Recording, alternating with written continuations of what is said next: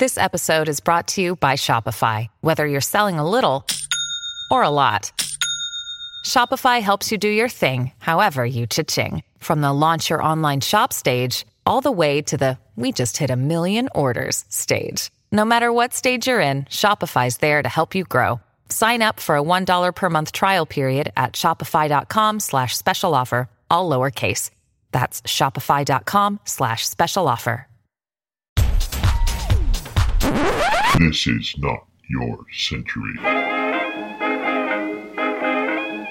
This is Not Your Century, where we celebrate the news and the news media of centuries gone by. I'm King Kaufman. The train gang has struck again. This time it was to get one of their own out of prison. August 12, 1964. Charlie Wilson was serving a 30 year sentence for his role in the Great Train Robbery. That was a sensational holdup outside London in 1963. Prison Break was pretty spectacular, too. Three men used a ladder to scale a wall of the maximum security prison, Winson Green, near Birmingham.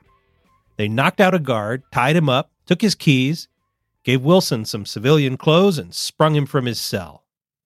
Then they used a rope ladder to go back over the wall and get away. The police were not surprised that one of the great train robbers made a break for it.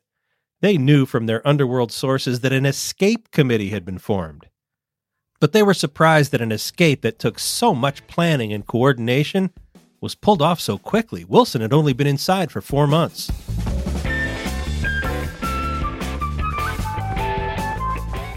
The Great Train Robbery was committed in the early morning hours of August 8, 1963, by a gang of 17 men. It was a Royal Mail train making an overnight trip from Glasgow to London. The first car behind the engine was the HVP coach, High Value Packages. That's where there were big bags of money from banks in Scotland sending cash to their headquarters in London. And there was a lot of it that night thanks to the bank holiday that had just happened. The gang knew all that. It was actually two gangs that had partnered up. The guys who came up with the idea of robbing the train were good at robbing, but they didn't know a lot about trains. So they recruited some lads who did, a bunch called the South Coast Raiders.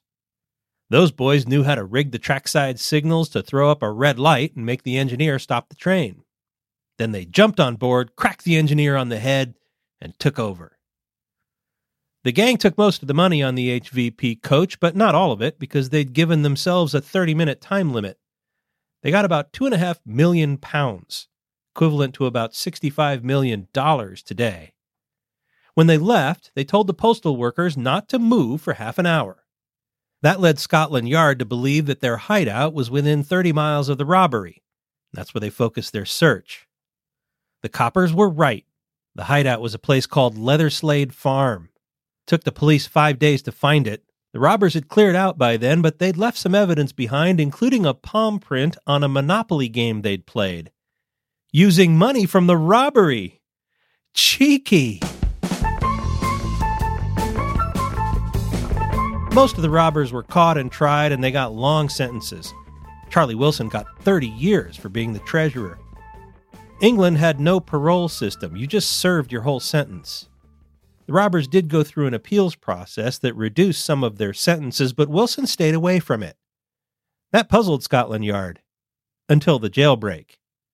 Now they figured he hadn't wanted to take a chance on winning his appeal and getting transferred to a different cell or a different prison. That would have messed up the planning for his escape.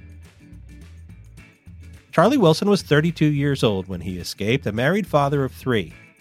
He'd been an illegal bookmaker who eventually got together with the gang of thieves that came up with the train robbery. After his escape, he settled down with his family outside Montreal, and he evaded capture for four years until 1968. Once caught, he did another 10 years in prison, and he was the last of the great train robbery gang to get out.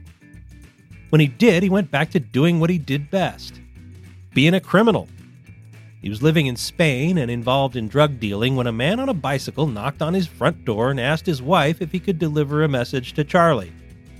She said he was around back getting the barbecue ready for a party.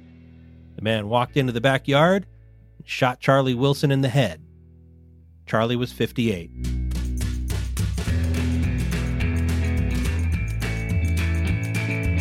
Most of the stolen money from the Great Train robbery was never recovered.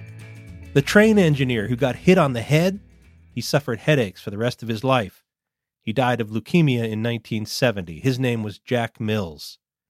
Only one member of the Great Train Robbery Gang is known to be alive today. His name is Bob Welch, and he's 89 years old. This has been Not Your Century, a production of the San Francisco Chronicle. Audrey Cooper, editor in chief. Get great journalism today at sfchronicle.com. I'm King Kaufman. Talk to me on Twitter at king underscore Kaufman. We now return you to your century.